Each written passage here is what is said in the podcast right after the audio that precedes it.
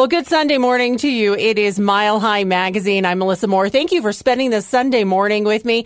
Well, I've talked with her before and it's always a great conversation. Kari Eckert, who is the executive director of Robbie's Hope. Good morning. Good morning. Well, it is good to talk to you again.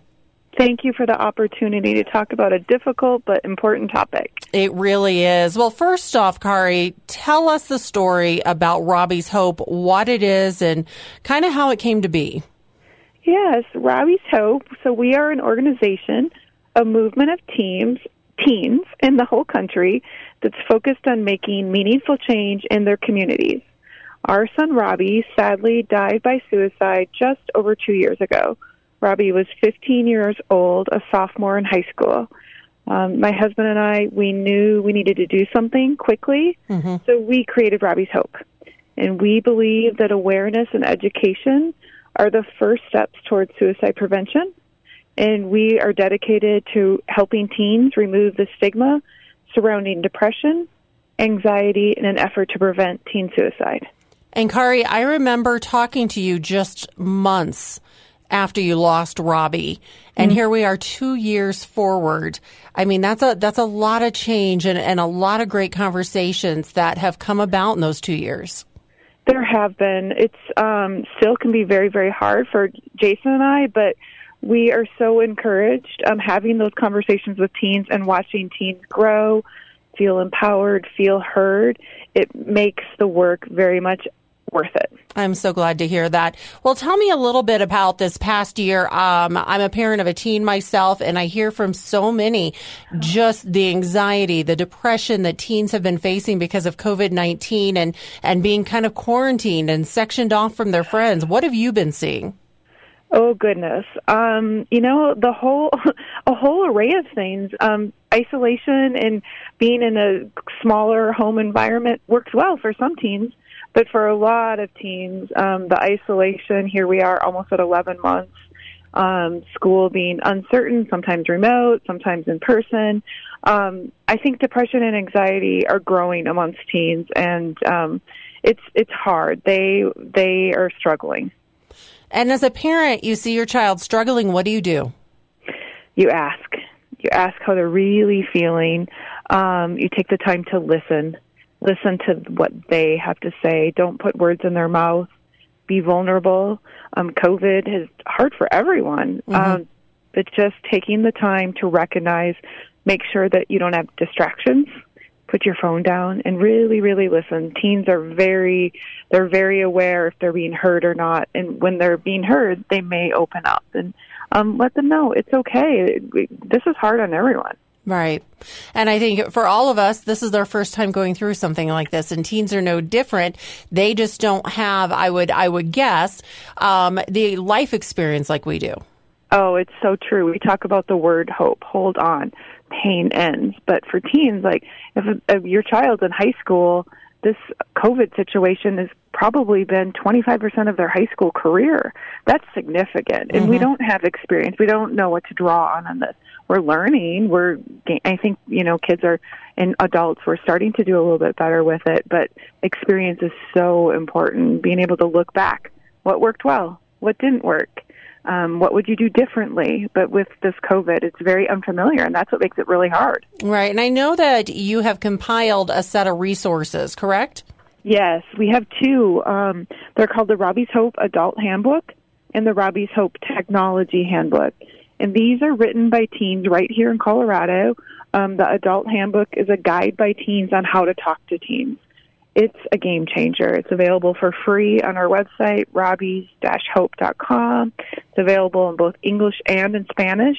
We have mailed um, over 75,000 copies of this handbook in print to teachers, coaches, adults, parents, to teens. Teens distribute these. It is a true game changer it encourages adults how to have difficult conversations, and conversations change things for all involved.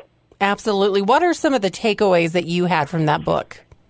Oh, that it might be a little bit scary, but it's it's doable. Um, just when to have the conversation, choosing the right time and the place. Think about the team that you are working with, whether it be your child or not Um, does your child like talking in the car? Do they prefer talking in a space where they can get up and walk away, like your living room? Um, just being, it makes you think about who you're who you're visiting with, mm-hmm. and, and encourages. You don't need to be afraid to ask difficult questions. Teens actually they want to talk. They really, really do. And that is one thing I've learned from you and other experts I've talked about over the years. You know, as you talk about, as we talk about suicide and anxiety and depression, to just talk about it straight, straight on, head on. Yeah, especially with teens. Um, teens are very aware that a lot of their friends and their classmates are struggling, and they um, they are understanding that some teens think suicide is an option. I think our, as an adult, I'm in my mid 40s. Um, we grew up with a different approach. And teens, they don't want to brush things under the rug. They want to just share and be heard. Um, we didn't always grow up with that. Being right. vulnerable, being real. It's okay. It doesn't make the problem bigger. It actually decreases. It's, you don't have to carry it alone. Alone. You don't want to be alone. You want to be heard. And I love the work that you're doing with Robbie's Hope. Tell me about, I know you're doing other things, about the ambassador program. Oh, it's very exciting. So we kicked that off this fall, um, our Robbie's Hope Ambassador program, and it's grown a bunch. Um, we have over 2,000 ambassadors, 2,000 teens in all 50 states that are working to spread the message and the awareness of Robbie's Hope. Um, over 1,300 teens right now. We had kicked off our third Hopeful Drive, so that's a drive that kicks off. Um, Robbie should have turned 18 on January 21st.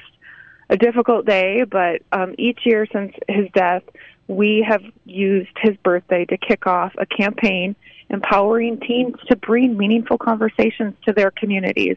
And this year we have over 1,300 teens across the country engaging, asking adults, hey, do you have a moment to listen to something that's important to me? Can I tell you about teen mental health, about things that you can do with the teens that you work with?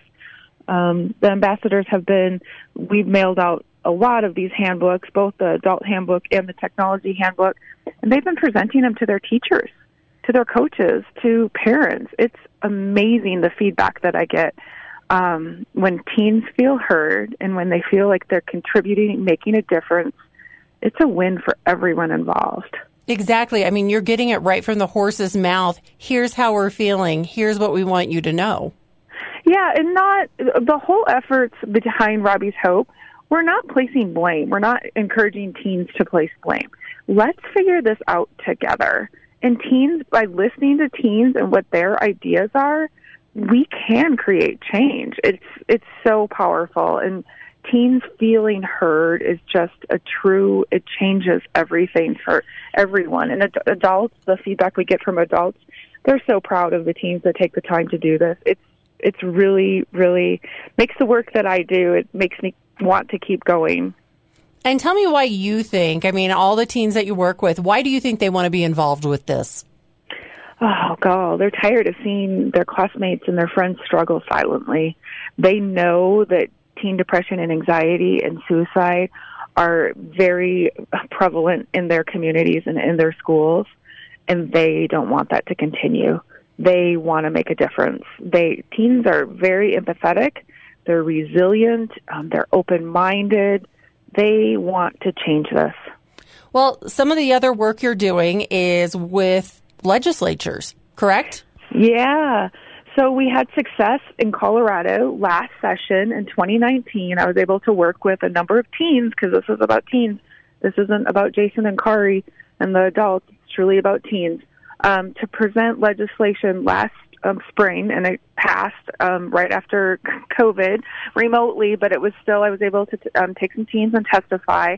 And in Colorado, Governor Polis signed mental health is an excused absence prior to the bill being introduced, only you could only excuse your child for a physical illness. And a physical illness and a mental illness, they aren't the same thing, and that's part of destigmatizing. Bringing the, you don't need to lie. You don't need to say, I'm just sick today. You can name it for what it is. Let's name a mental illness versus a physical illness. That's part of destigmatizing it. So now in the state of Colorado, if your child comes to you and says, Mom, Dad, today I'm feeling really anxious and I think I need to take care of myself and I need to take a mental health day, you can call the school and you can be honest and you can use those exact words. Calling an illness what it is instead of, hey, my child's just sick today. Um, and that teens want to do that. So, Robbie's Hope, I'm really proud. We're working in 12 different states to bring similar legislation to the st- their states, and it's pr- introduced by teens. It's not adults. It's teens writing their legislators saying, "Hey, this is an important issue to me. Can you help me? Can we help change the policy in my state?" Um, some states are very receptive and open, um, and it's so encouraging and watching these teens feel empowered and heard, creating change. Their voice is important as well. Um, there's a few states that are a little bit reluctant. Um, some people still feel like it's going to be abused or um, taken the wrong way, but mm-hmm. that's not the intent at all. It's truly naming an illness what it is and destigmatizing teen depression and teen anxiety. We all have mental health. It's okay to talk about how we feel. Right. And uh, what have you heard back from like teachers and school administrators in the state of Colorado about this? That's a good question. I think with COVID, it's a little bit harder, the whole absences, because so much of it being remote. But I don't think there's, there's not, neg- I have not heard any negative feedback at all. Well, tell me a little bit about the, I hate to say it's an epidemic, but the epidemic of teen suicide here in Colorado. I, I always hear that we have some of the highest numbers in the country, and that's just frightening. It is frightening. It's so frightening as a parent. Um, and now working in the field, but I really do think that suicide is preventable. Sadly, in our state, um, the, the rates have increased for teen suicide. It's the number one killer of teens ages 10 to 19 in our state. Um, the rates are up over 50% the last three years. Um, we're really grateful, um, and we are based out of Jefferson County. We're in Golden, Lakewood, Arvada area, and um, the 2019 numbers in the Jefferson County they are less than what they were, about 50% lower. So we feel like some of the work that Robbie's Hope is doing is changing and working, and teens are feeling heard. They know that there's options. They know that if um, an issue is too big and they're concerned about a friend, they got to get that friend some help and mm-hmm. get a mm-hmm. trusted adult involved. Um, now we need to replicate this across the country, across the state. Um, teen suicide rates they're rising in most states. It's it truly is not a pandemic, but an epidemic. Right. we got to do something about. Well, you've got to feel good about the inroads um, that you're doing right now, which was born out of such a tragedy for your family. Oh, it's hard. It's so hard. You know, Robbie was 15 years old, and there are a lot of people that say, "Oh, Robbie would be so proud of you." And my husband and I, you know, Robbie was a typical 15 year old. He might truly, if he was, be embarrassed that his parents are like putting all. But I think he absolutely would be proud. He was a very empathetic person. He helped a few kids his freshman year of high school with their own suicidal ideation. Um, it's hard work, but it's it's I get so much back from the teens and from the parents. I know we are making a difference and it's the reason that we get up every morning and keep doing the work that we do. I understand that um my story and my vulnerability can produce fear in adults and parents and that's not what I want at all. I want parents to feel hopeful and just take the time to have a meaningful conversation. Be vulnerable with your teen um, remember that there's hope. Hold on. Pain ends. Most kids are going to thrive and do well. They're going to. We're all going to have tough times. We're going to go through bouts of depression and anxiety, um, but most teens are going to get through their teenage years and they're going to thrive. Mm-hmm. Um, but just take the time to check in with your teen. That would be my message. I love it. Well, Kari Eckert, Robbie's Hope. Uh, for folks that want to get involved, want more information, what is the website? Robbie's, R O B B I E S, dash hope, H O P E dot com. Well, Kari, it was great talking with you and catching up. And thank you for the work that you're doing on behalf of parents everywhere. Thank you for getting out there and having these conversations. Thank you, Melissa. Take care of yourself. Thank you. You too. Bye bye. Bye bye. I'm Melissa Moore. It is Mile High Magazine. For more information, go to the radio station's website. Go out, have a great day, be blessed, and be kind.